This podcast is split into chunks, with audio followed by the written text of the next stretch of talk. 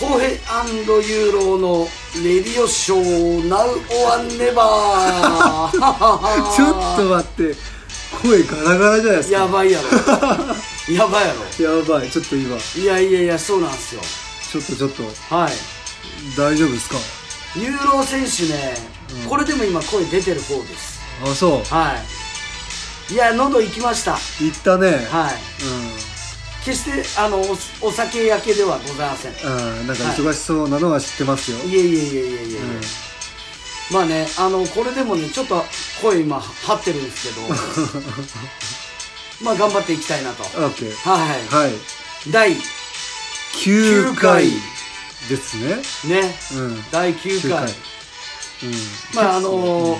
きゅうという数字、うん、なんか連想することってありますか？あるあるやろ。マイケル・ジョーダンのオリンピックの背番号、あ、うん、バルセロナのドリームチームワン。そうそうそうそうそうそう。じゃあちなみにその頃のマイケル・ジョーダンが履いてたエアジョーダンのシリーズはじゅうよん え、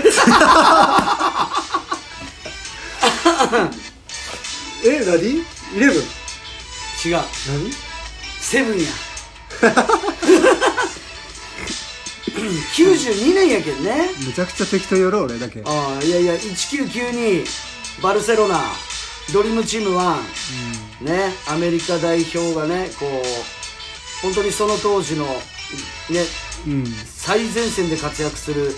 エヌビーエー 選手で、はい、そうですね、まさに夢のあるチーム、ね、すごかったね。すごかった。その当時のアメリカ代表のマイケル・ジョーダンの背番号がきゅうときゅうばん。いやー、同じこと連想したね。あ、そう、うん、いや、あんたでもまだきゅうあったろ。きゅうあった、うん、きゅうに他に連想されること、うんうん、きゅう？ いやなかろないねいやいやいや、ユーロないと。ユーロはね、あのーしょうもない九州とかね、うん、しょうもないね。いやー、しまった今俺まさか絞り出した感あるね、ちょっと。いやいや、でもまさかバルセロナその同じ連想すると思ってなくてさ。あ、そう、うん、俺はもうこれって言おうと思ったら、あ、そう、言われた言われた。いや、なんか、うん、今そのシューズのことであれないけど、はい、ユーロってさ、うん、そのまあまあおしゃれじゃないですか。あら、そんなこと言うと、うん、いやいや、おしゃれ、俺からしたらね、うん、俺はファッションあんまりそのこだわりがさ、なんつうと、どこどこのブランドを着るとか、なんかそういうのないやん、うん、あなたでもあの着心地とか、うん、そのさ動きやすさとかねとかさ、うん、自分に合ったみたいなのはでもさ、まあまあまあ、そこはね、あるやん、そこね、うんうん、だけどでも見てくれ的な話ですると、はい、なんかこうコーディネートみたいなところはあんまり俺無頓着なわけですよ。あ、そうですか、うん、けどなんかこうユーロってさ、うん、なんていうと結構ね、昔のこの前はシャックやったっけあれ前回シャックのねそう、昔のまあ本当ね、シャックのセットアップみたいなね、古着のね、はい、とか着たりとかしとって、はい、でシューズもだよ、ユーイングやったっけあれ、え、違う、あの時ユーイング履いとったね、うん、うん、そうそう、ああいうシューズとかさ、はい、スニーカー好き好きよね、うん、うん、なんかさ、俺全然そんなんないとよ、うん、うん、だけどジョーダンのことも全然分からんってなかったけどけどジョーダンシリーズは好きなのは好きやけど、うん、なんかいや結構ジョーダンシリーズ履いとい印象あるけどね、ジャンプマンとかモットーだけで、うん、なんかそれこそ見てくれだけで履いて、あ、これ気持ちいいみたいなレベルだけ、うんうんうん、はいはいはい、ただジョーダンシリーズ好き嫌いあるじゃないですか。ありますよね。一番好きな、うん、あのシリーズになったと。あー、これもなかなかあんたやってくるね。やってきた、のっけからやってくるね。やってきた、うん、いや、ま、あの結局ね、うんうん、あのジョーダンシリーズ、うん、まああの割とコンプリなんですよ。マジで、はい、すごくねそれ初めてだけど。そうだけど、まああの全然履いてないやつとか。今日もジョーダンじゃないですか。今日ジョーダン。それな、これはジョーダンフォー。フォー、うん、でフォーであの、まあ、通称オレオっていう、はい、なんかナビスコオレオとかあのお菓子あるやん。あるね。あのクッキーのさ、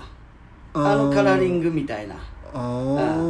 そういうこと。そうっていうまあモデルやけど、うーん、あのジョーダンシリーズね。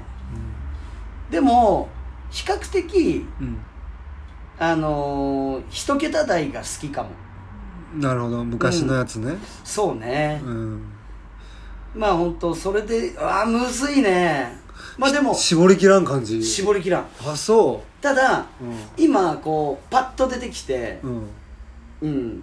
まあ、なかなか絞りきらん中で、うん、こうパッと出てきたモデルが、うん、ジョーダンツー。ツーってなんかさ、うん、結構上靴みたいなやつじゃね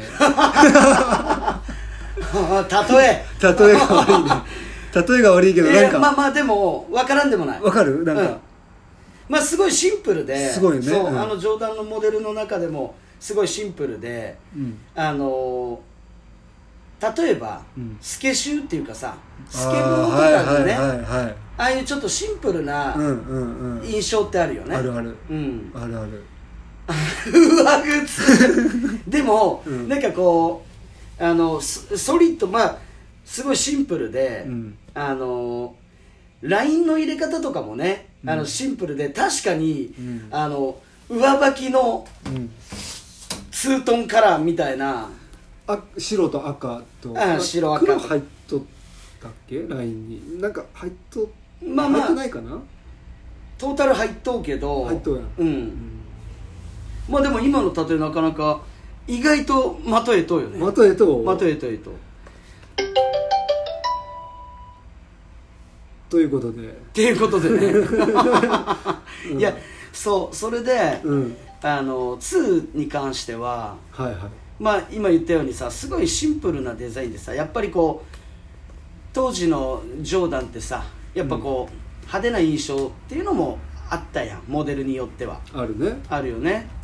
の中でシンプルなジョーダンあれは、うん、あのジョーダンツーはデザイナーがヨーロッパの方やったよね イ, イタリアの人かなとかそういう毎回違うと違ったりするよそうなんや、うん、な中でやっぱりそのテイストがちょっと違うなっていうのもすごいユーロは好きあるんですね、うん、でもっと言えばユーロあのジョーダン好きやけどあのバスケでは履かんやん俺まあなんかどっちかというとねあのファッション寄りというかで履くことがユーロの場合多いけどさ、うん、でそもそもジョーダンの足にさ、うん意識して作られたってさ、うん、あのいや俺ら向きじゃねえぜ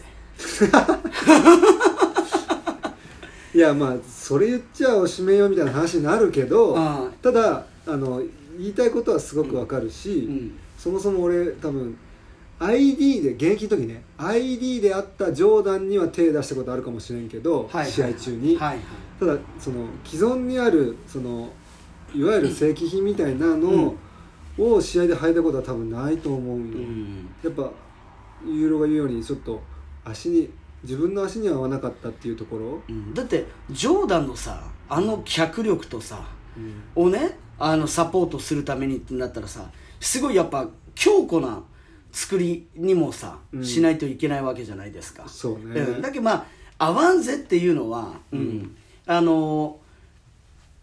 そういう意味もあってねなるほどね、うんでちょっと俺は硬く感じたりとかちょっとモデルによっては重く感じたりとか、うん、まあジョーダンじゅういちとかは履いたりしとったけどねローカットやったらジョーダンじゅういちね、うん、うんユーロバスケの時ローカットが好きっていうのもあるそれはジョーダンじゅういちは確かに本当にかっこいいかっこいいよね、うん、じゅういちかっこいい、うん、いやちなみにですけど、はい、青木浩平はおい今ネットで調べてようやく自分が好きなバッシュシリーズ分かったんですけどえシリーズ、うんうん、あジョーダンのジョーダンの、はい、ジョーダンフォーでしたあ フォー それそれなんですけどフォーいいよね俺が持っとったやつはなんかちょっとカラーリングが違った時、うん、あれなんかちょっと違うやつかなって思ったんやけど、うん、それユーロが今履いてるシューズの色がちょっと違うやつ、はい、えー、まあカラーリングはどんな黒ベースのなんか多分いわゆるベーシックなその黒とあの差し色で赤みたいなのがある感じのやつやったんやけど、うん、もうそれ超好きで履きまくったらもうプラスチックのところが壊れて紐がもう通せませんみたいな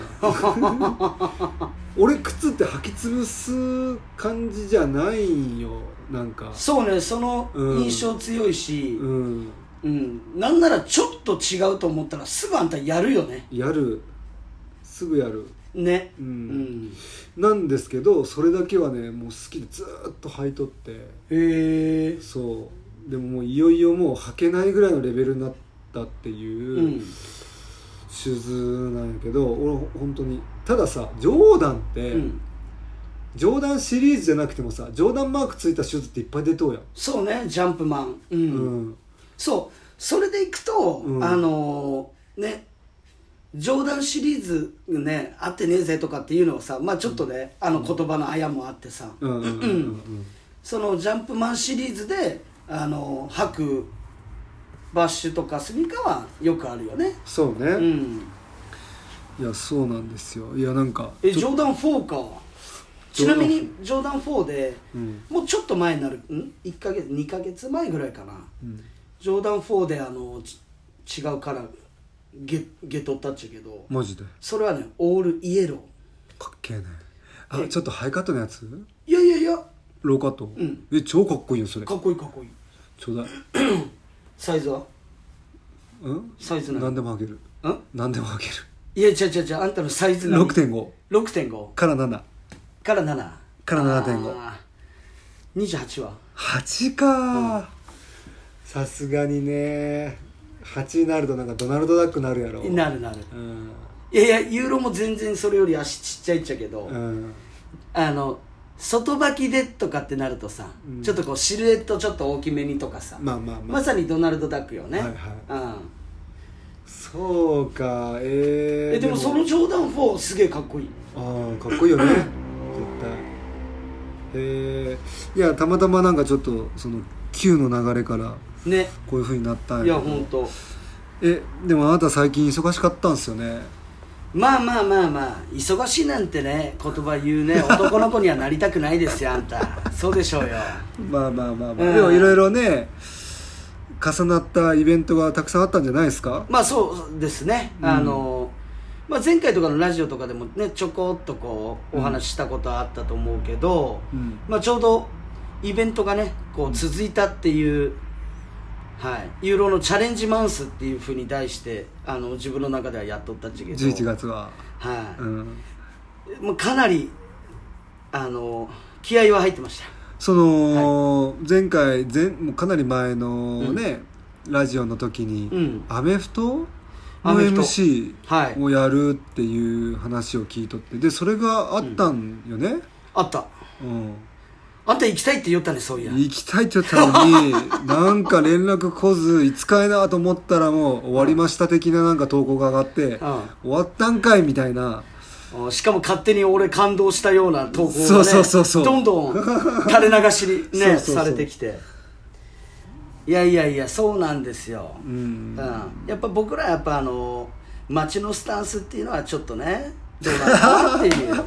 自発的行動、能動的行動、いやいやウォッチ&シーアカデミー、いやいやそんなんじゃねえ。いやいやそれはそうじゃねえね、多分そうね。いやいやいやでもね、うん、あのいやそれ申し訳ないなと思っとって、うん、あのねそれぐらいねちょっとあのユーロにね余裕がなくて、ヘイっていうエーアイ スタイルやったんよね。なるほどね。はい、うん、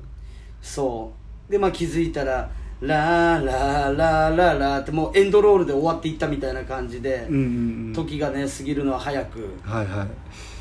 そうまあアメフトねあの、うん、基本的に日本国内のアメフトっていうのは、うん、あのトップリーグが X リーグっていうのがあって、うんうん、でそのその中でも、まあ、例えばバスケでいう ビーワン、ビーツー みたいなところでいくと、うん、エックスワン スーパーっていうのと、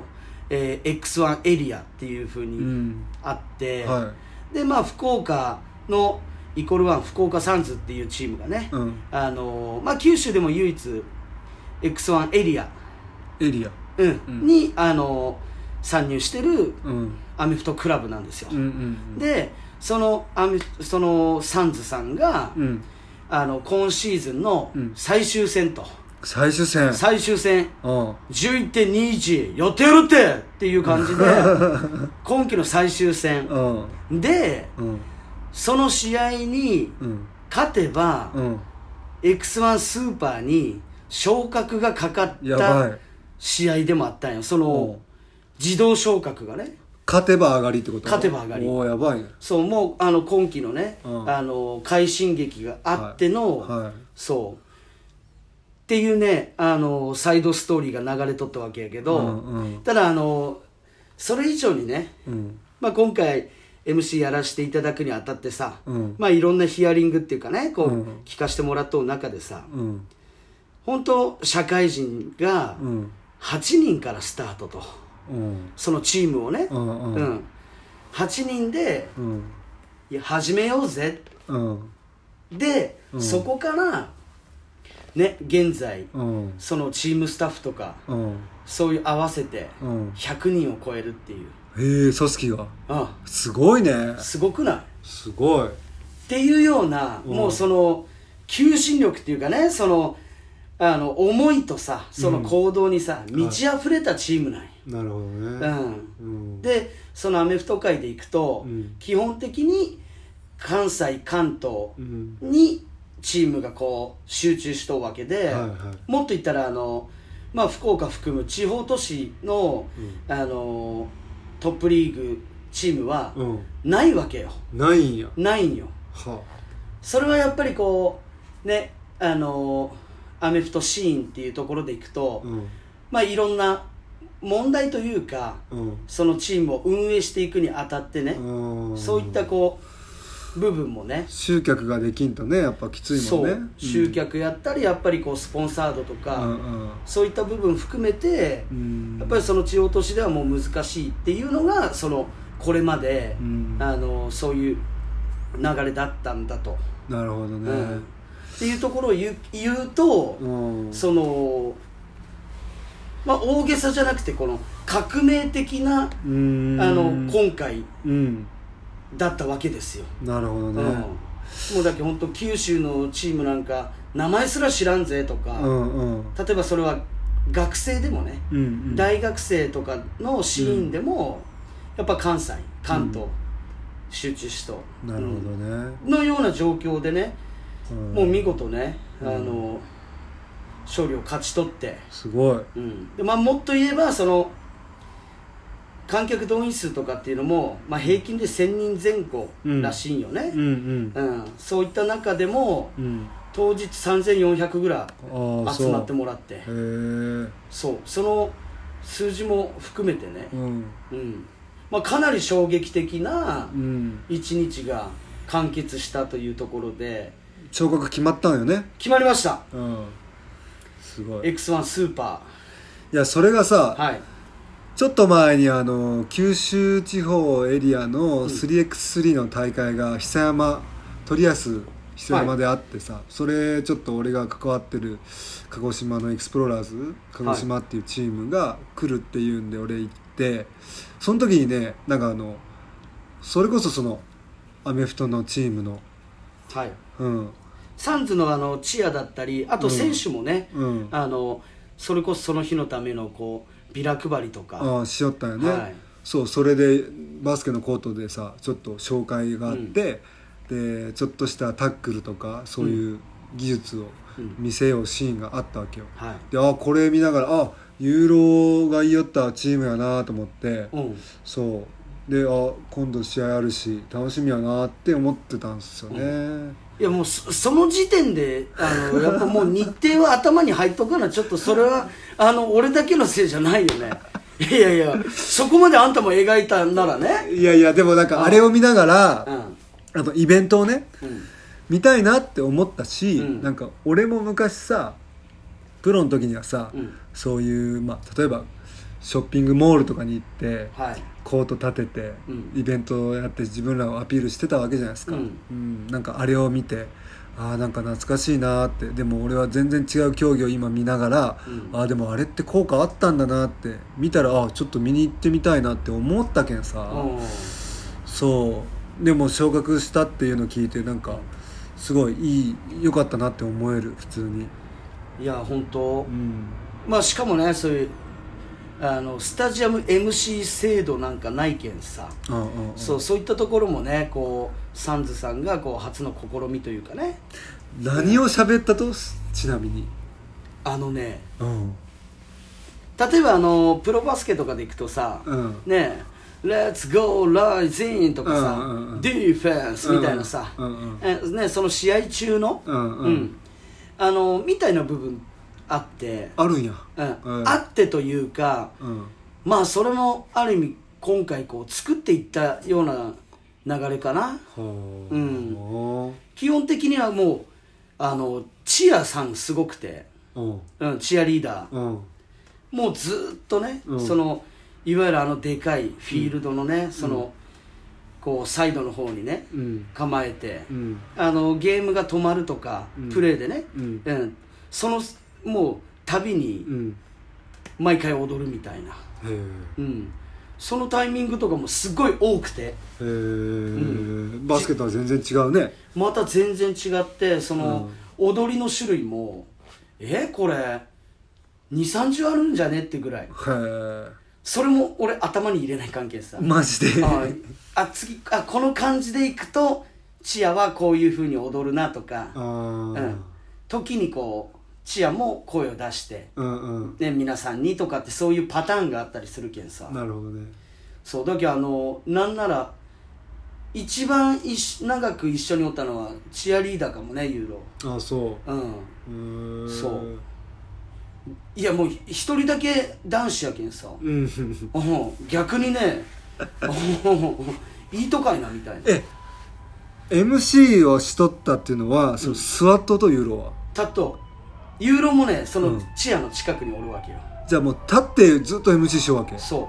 はあ、うん、なんかちょっとしたこう ライ、ライブ中みたいな雰囲気になるよね。そのそうね、うん、であとはそのプレーに対しての反応、うんうんうん、アメフトのルールってわかる？なんとなくしかわからん、うん、なんとなくよね、うん、いやほんとユーロもこの機会があったけ、うん、ほんとねゼロからね、うん、そのルールっていうところもね、うん、やっぱ何ヶ月かかったよね。なるほどね、うん、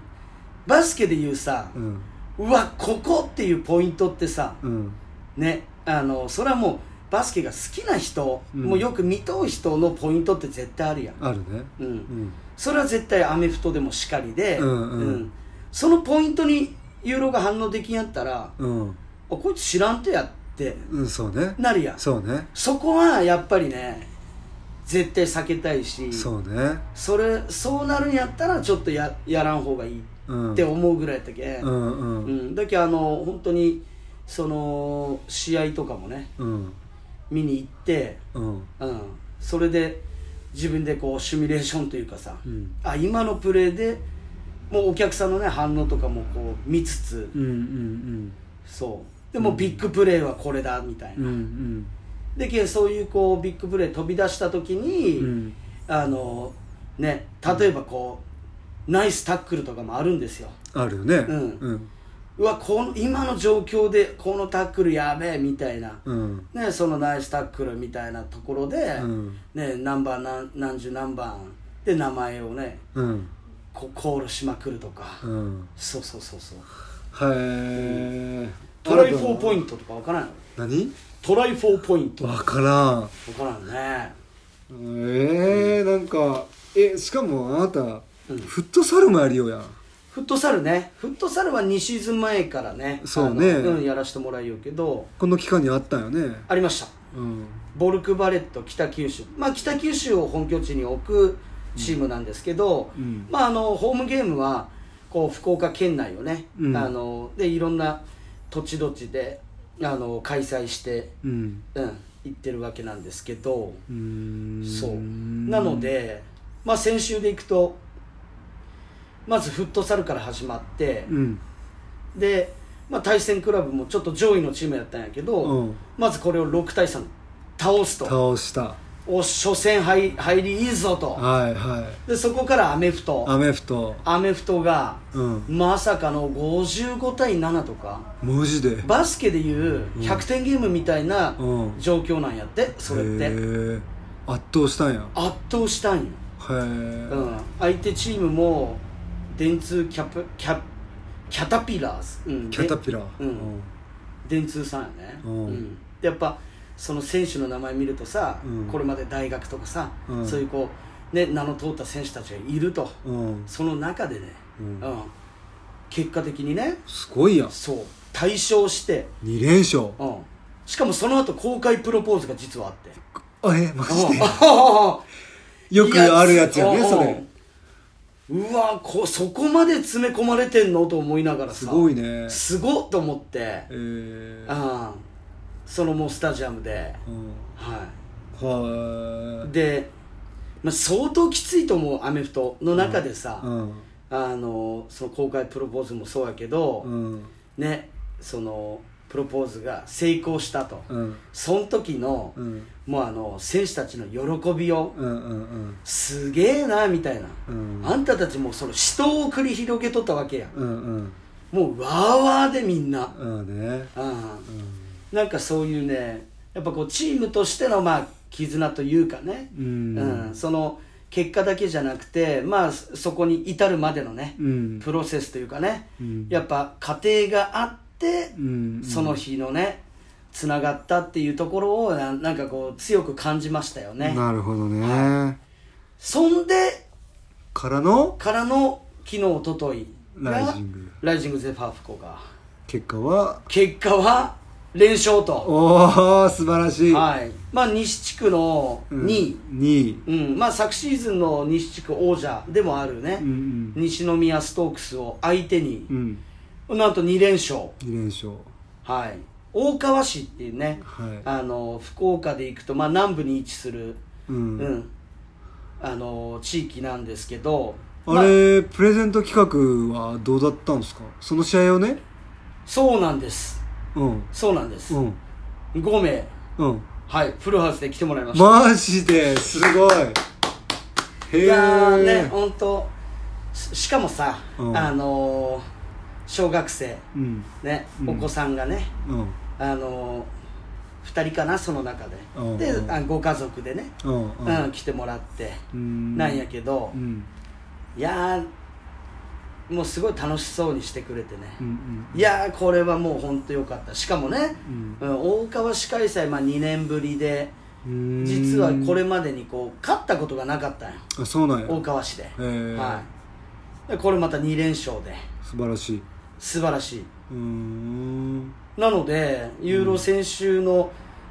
サンスポーツよんれんせんは、うん、なんとよんれんしょうで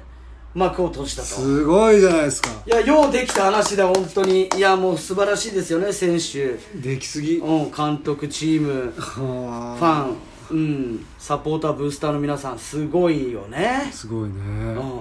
そらこうなるやろ声ガラガラなるねうん、うんちょっと戻ってきたまだちょっと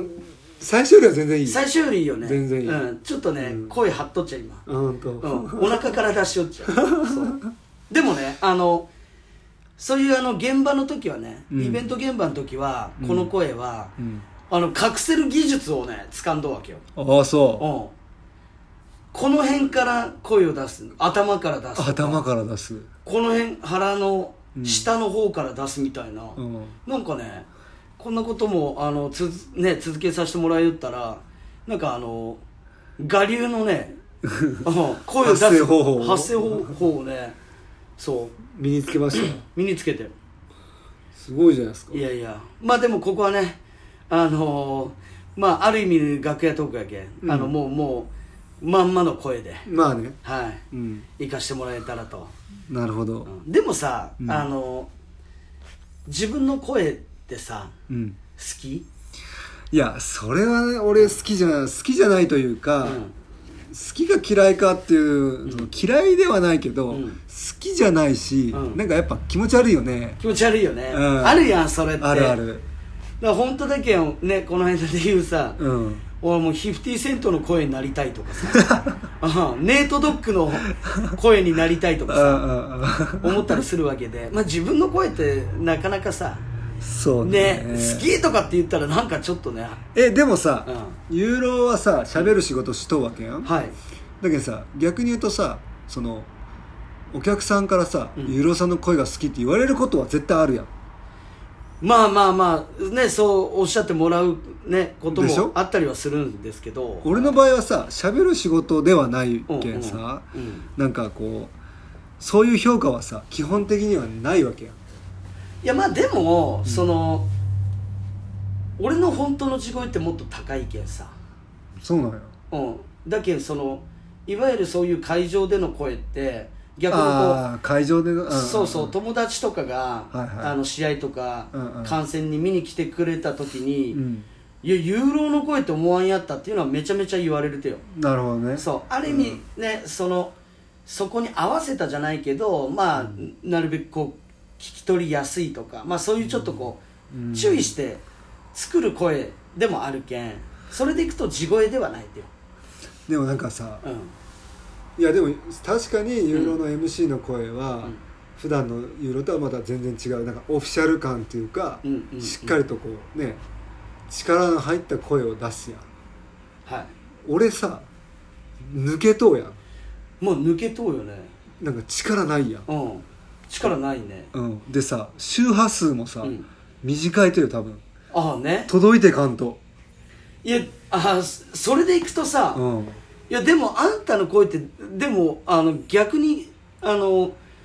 目がつくっていう言い方あれやけど、うん、あのちょっと独特なところは感じるよ。そうなの感じる感じる。いやなんかこれ面白い話がさ、うんうちの、まあ、スクールやっとうやん、うん、スクール生がさ最初とか来た時に、まあ、一番分かりやすいのはクリニックね、うん、クリニックの子たち基本的に俺の声聞き取れんけんさそう、うん、聞き取れんことあるやろだけそう聞き取れんけん、うん、なんかこう喋るやん、うんまあ、もちろん俺もクリニックなら初めましてやけん、うん、自分のこと分かってますから、うん、それなりにやっぱ大きい声出しとうけど、うんうん、それでも周波数の問題で届いていかんわけよ、はいはい、そうするとさやっぱみんなどんどんどんどん近寄ってくるわけよ、うん、ねえ何よと何よとみたいなあそういうあそれはそれでいいねやけど、うんうん、多分ねいやこれちゃんと聞いたことないけど今のクラブチームの子たちが一番俺と接しとう回数がスクール生よりも多いけんさ、はい、ってなったらあいつらは俺の声をもういつも聞きようわけや、うんとはいえよとはいえ多分分からんこといっぱいあると思うてよ。なるほどね。何とみたいな、うん、だけどもうなんとなくの雰囲気で、うん、なんかこう 伝わ、伝えるというかさ言いようことああそんなことやろうなみたいなああもうなんかそんな感じと思っちゃう。ああなるほど、うん、そう、うん、だけどもう俺も別にクラブチーム生にははっきりとわーって言うこともあんまないしさ、うん、いやいや伝える努力してるってでもなんかその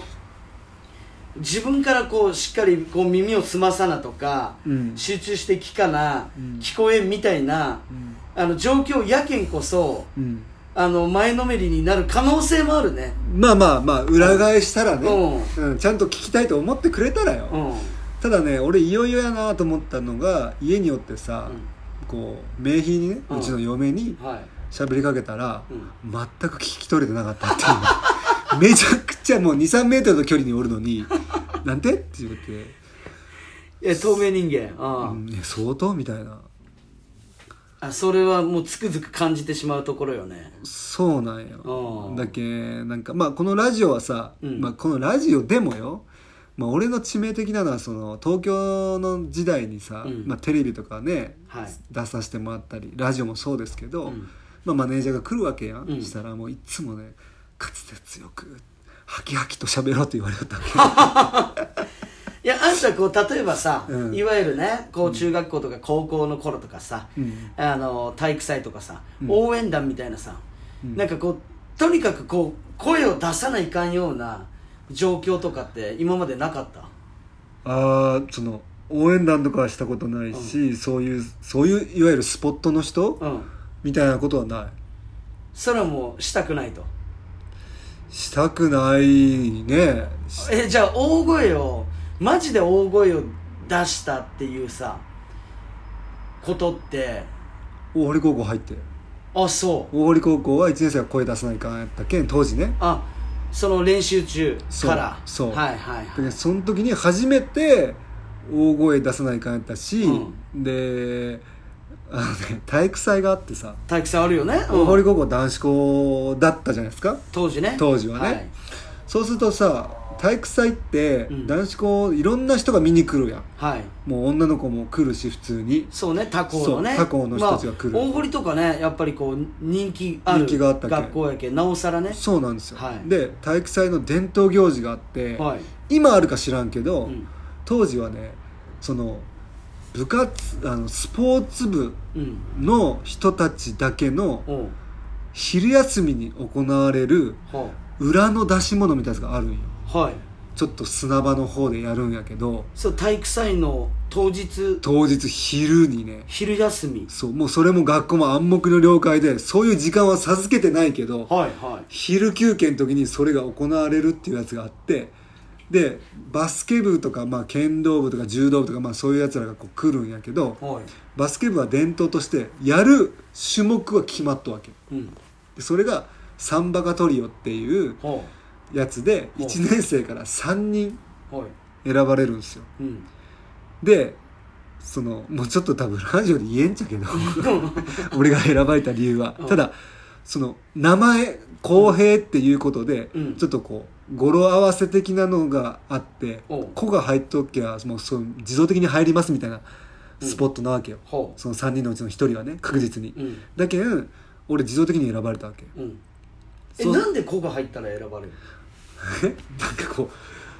あみたいな。あ、なるほどね。そうそうそう、そういうことをね言わないかんくて。あ、まあだけ、うん、いわゆるね、うん、あの男子校男子校的な発言をしなきゃいけなくて、ね、でそれをあのち俺らの時代の中学生ってさ、うん、ラッパ吹きよったやん。吹きよったね応援で、うん、パッパッパって、うん、あれをねパッパッパーイポーイポーイポーイポーそうそうそうパッパッパーイポーンとかねバスケのねあの試合中とかねそのラッパをですね、うん、そのまあサンバカトリオだからさんにんいるんですよ、はい、でいちにさんにんいて、はい、傭兵もあいつひとりで選ばれとったんじゃないかな。傭兵も上半身裸上半身裸、うんはい、で下はなんか、まあ、パンツというかなんかちょっと忘れたけど、うん、でもうティーバッグにして、うんは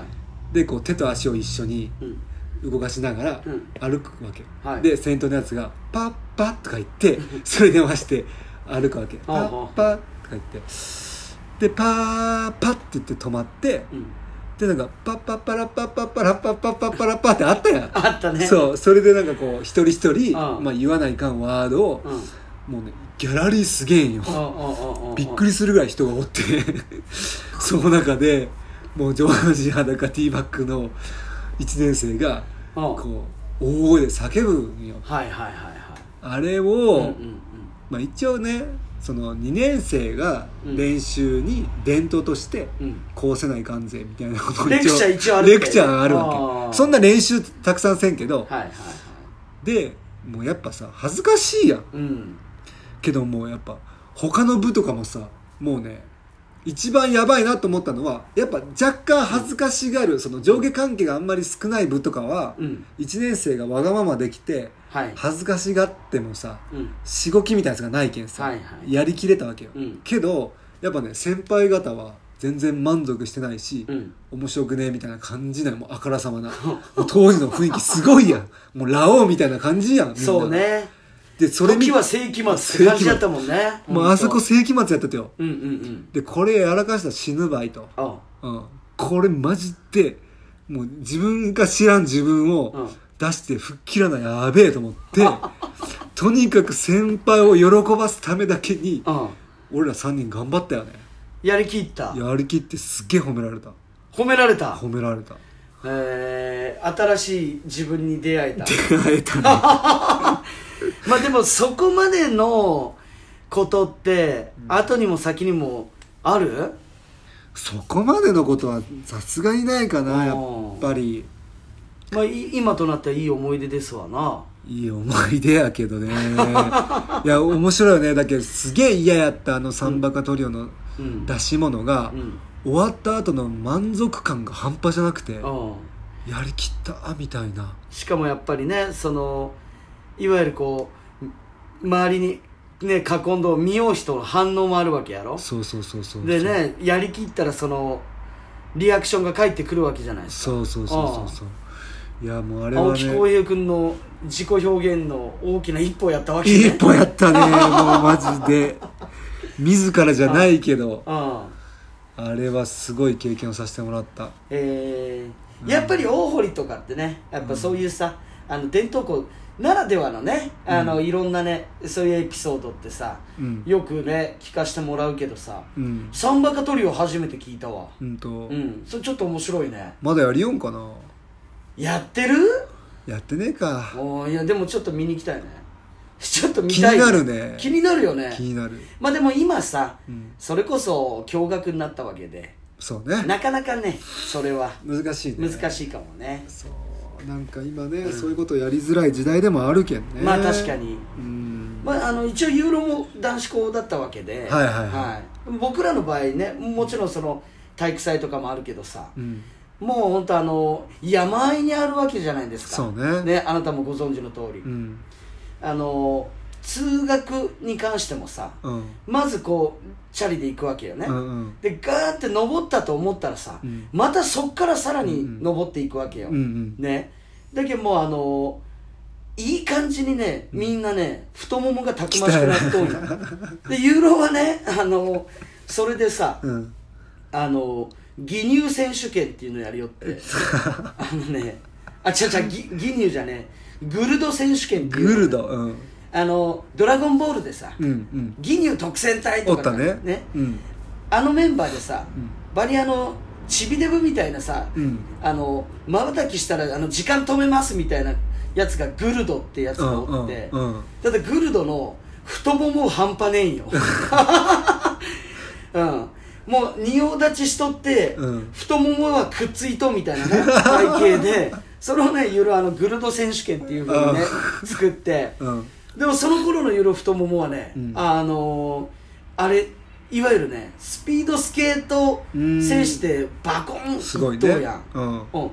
れいい感じのねあの太もも周りのね、うん、サイズはね、えー、あった、えー、そうがもう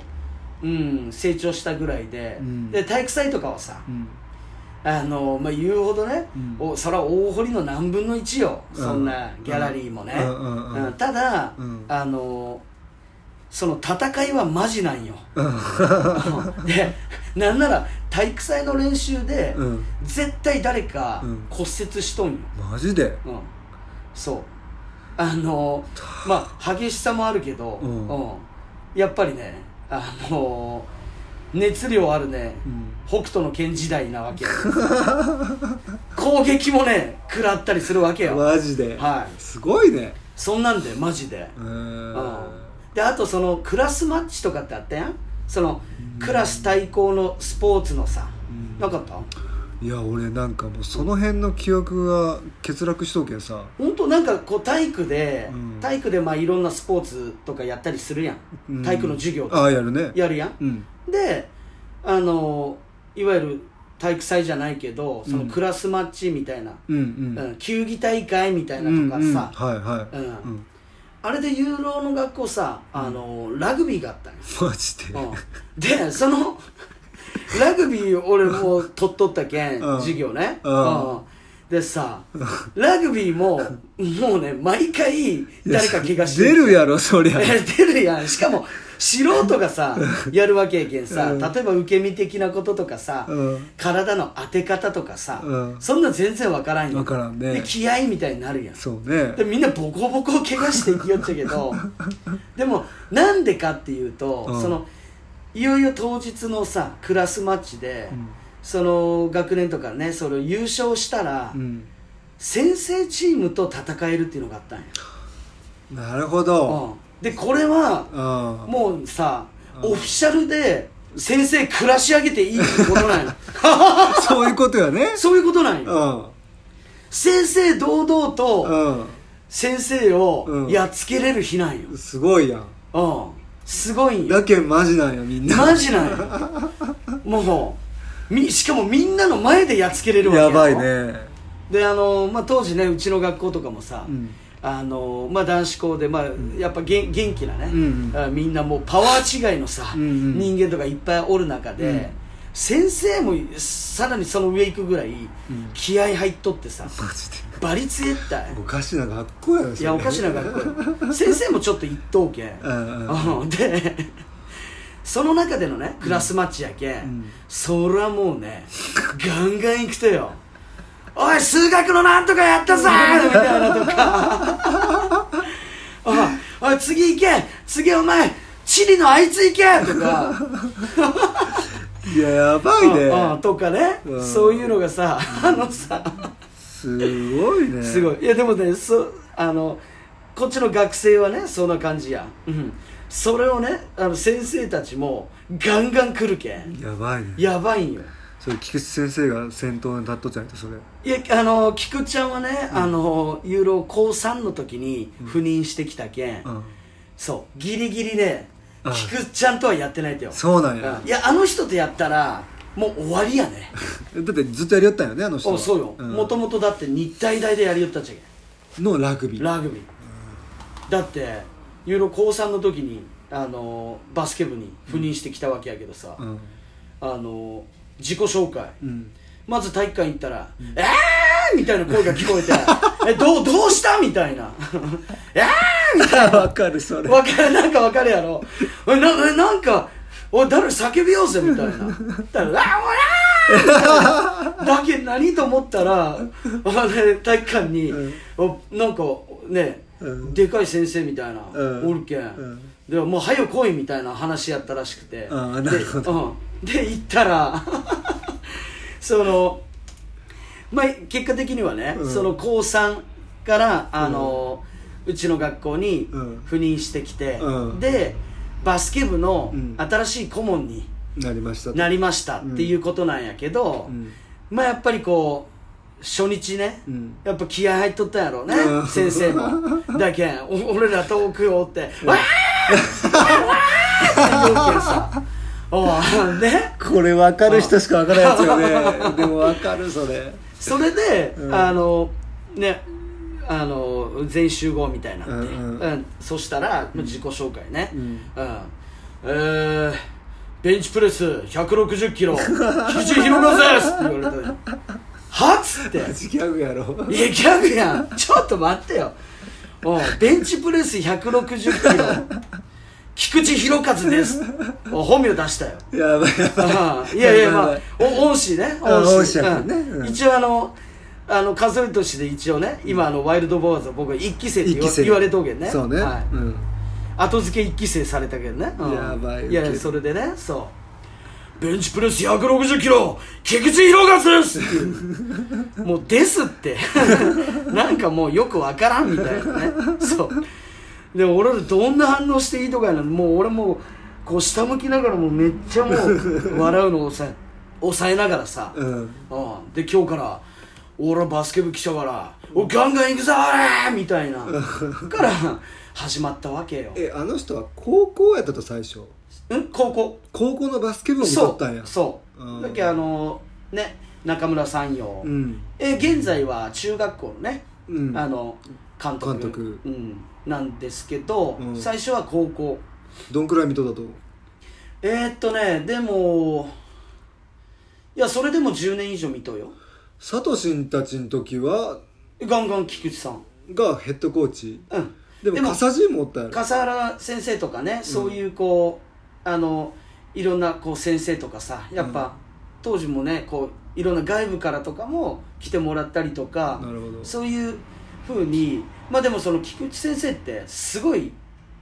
熱心というかねうんそうねほんと勉強もさすごくてうん、うん、あーって言おうけどあのねそんなことよりやっぱ行動力っていうかさ、うん、当時なんかも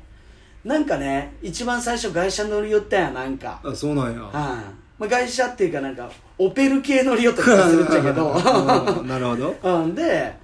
あの気づいたらハイエースになっとって、うん、でそのハイエースに中村さん用ワイルドボアーズって、うん、あの入れたんよ入れて、うん、そうもうだけど自家用車さえも、うんうん、もうあのそのチームで使えたらっていうこととか、うん、だけどそういうユニフォームのデザインとかもね、うん、そのかっこいいものしたいとかっていうさ、そういうこう、うん、思いとかね、はい、だけどチームカラーみたいなこだわってみたりとか、うん、え今オレンジやん。オレンジやね。ユーロの時はオレンジ。あ、もうずっとオレンジなの。うん、まあさん、よんカラーやね、うんうん、学校のカラーか。いや、まあ、あ、そうね、学校のカラーでもあるし、うん、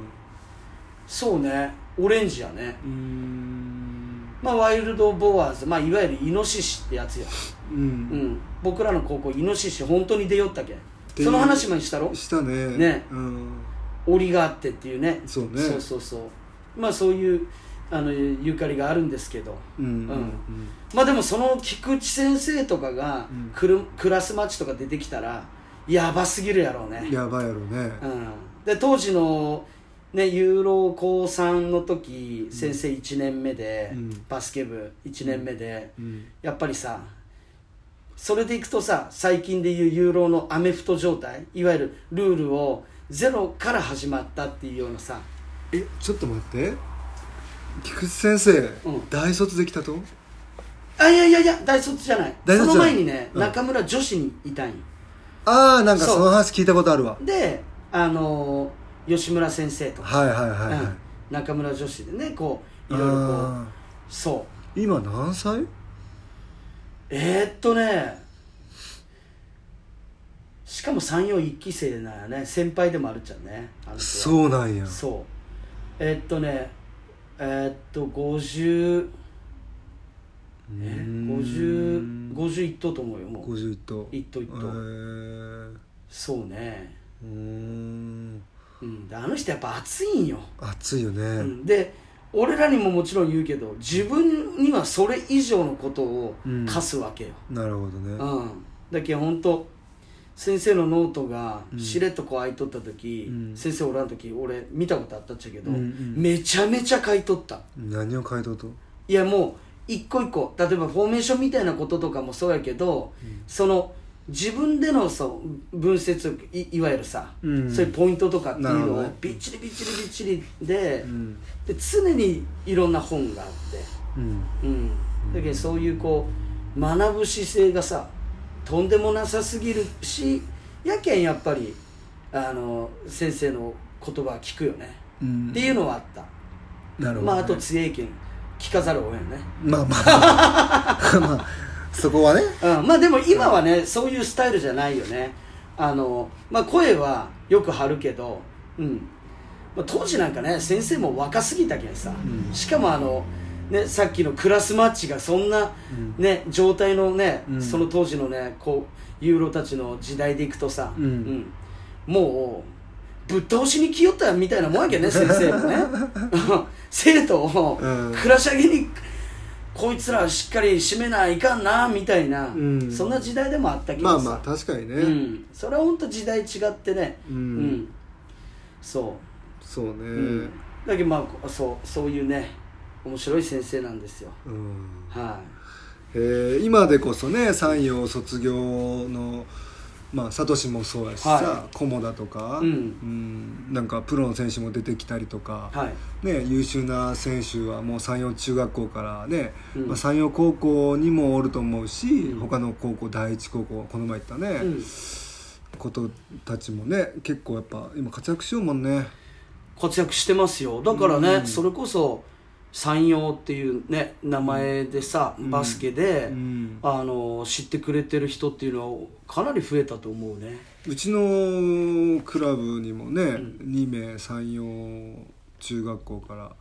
ふたり入ってきたりとかして、うん、やっぱ彼らもねすごくいいもんね。うん、うん、やっぱなんかほら、まあ、中高一貫の難しいところって三陽以外もそうと思うんやけど、うんねうん、やっぱこう自動昇格っていうかね上に上がっていくみたいなところでさ、はい、なんかこうバスケット界で言えばねその上に上がった高校三陽は別に、ね、弱いわけじゃないんやと思うけど、うんうんうん、まあ逆に言うと第一大堀っていうところが、うんまあ、強すぎて、はい、そうそこに食い込むのが難しいという判断の中多分そのもっとバスケット頑張りたいでも三陽じゃないところに行きたいっていう人はね、まあ、どうしても転校しなきゃいけないわけじゃないですか。はいはいはい。うんうん、っていう流れがね、やっぱこう、うん、ずっと続いていっと検査、うんうんうん、とはいえ優秀な選手が出とうことは間違いなくて、うん、なんかね、俺はその中高一貫の特性を生かして高校もね、うん、今強くなってきようけど、はい、またそこでねこうチャンスあるんじゃないかなっていうのは山陽高校見ながら本当思うよね、俺は。うんうん、まあそうね、うんまあ、まあユーロでいくと母校っていうところでいくとさ、うんうん、やっぱりそういうこう難しさもあると思うけど、うん、その小中一貫だからこそのっていう、うんね、できることっていうのを、ねうん、増えていってもらえると、うんね、すごい楽しみやし、まあ本当その中にはさ中には絶対そのね、それはもううちに限らずさ、バスケットの中でこうもちろんいろいろあるわけや、うんうん、その個別にね、そうね、うん、だけ、うん、それこそどこのあのバスケがハマったとか、うん、どの指導者のあれがハマったなんかっていうことなんていうのはさ、うん、それはもうどこででもある話だと思うんで。え、ちなみにユーロはさ、はい。えー、っとまあ山陽高校、はい、そこから福岡大学と、はい、え母校愛とかってある人と母校愛、うん、ああでも山陽はある。あ、そうなんや、うん、なぜ？あ、正直めちゃめちゃ楽しかった高校が、うん、あ高校楽しかった。もうそのねまあ、部活ももちろんさんねんかんやったわけやけど、うんまあ、それだけじゃなくてそのクラスとかうん同級生とかほんとバカばっかなんよ。うん、うんまあ、ある意味その北斗の県時代けさ、うん、先輩とかもバリ怖えバリ強え、うん、この人年じゅう代じゃねえやろみたいなさ人いっぱいおってさ。そうね。であのもう本当にさ、うんあの学校で目立てるのは、うん、もうもう底なしにとにかく強えか、うん、パワー違いか、うん、の人か、うん、面白いやつなんやね。うんうんうん、で中途半端やったらもうさ、うん、下げられるけ、うん、お前うるせえってみたいな、うんうんうん、だけどあのもうどっちかに行かないねその、うん、目立てるとしたら、うんうん、ただもうどう考えても後者よね。そうね、うんパワー違いとかさもう腕が俺らの太ももぐらいあったりさそんなんがゴロゴロされてんよ、うんうん、そんなとこに行ってたまるかと、うんうんうんうん、だけどこっちはそのその全校集会みたいな時とかをさ、うん、見計らってさ、うん、おっしゃちょっとその笑わせるぜみたいなさ、うんうん、そう、そういうことをねそういうチャンスを常に考えた。なるほどね、 ね、うん、でまあそうプラスなんかみんな仲良かったけん、うんうんうん、すごいねユーロはねその母校愛は強い。へ高校の、うん、へ大学に関してはさ、うん、あの大学でユーロ結局部活入らんで、うんうん、で自分が思うがままに旅をしますみたいなこともあったけんさ、うんうんまあね、そうねそうユーロだけんね、うん、あの一応よねんで卒業しとうとよ。すごいね、うんすごいやろ。すごい、うん、本当に卒業できたよねってたまに夢でまだ見るときあるんちゃけどある意味さ、うん、休学もせんでじゃあちょっと海外行ってきますみたいなこととかもしよったわけよ、うんうんうんうん、でその間学校行かんわけやろ、うんうん、そうそうすごいみたいなさことをさ、うんうん、横着も垂れとったけんさうーん、うん、結果的にね最後ギリギリ追試で卒業やったけどねいやでも一発卒業はすごいってないといやまあそうね俺のその仲良かったその周りの人間は、うんうん、どうせユーロは留年するやろうけんってちょっと高く食っとったというかさああのだけもうあのまあだけまあ来年も頑張るかみたいなやつらもいっぱいおったてよああねうんで間違ってその中でさ俺だけ卒業決めとったりするけんさおいみたいなそうへーすごいね。で、でそれでね一個覚えとるのが、うん、卒業証書、うん、結局学校も行かんやったらもうその取れん出席が重要な授業とかあったりするやん、うんうん、だからそんなのはもう後に後に回さないかんくなるともうよねんの最後に全部取らないかんみたいな、うん、でその、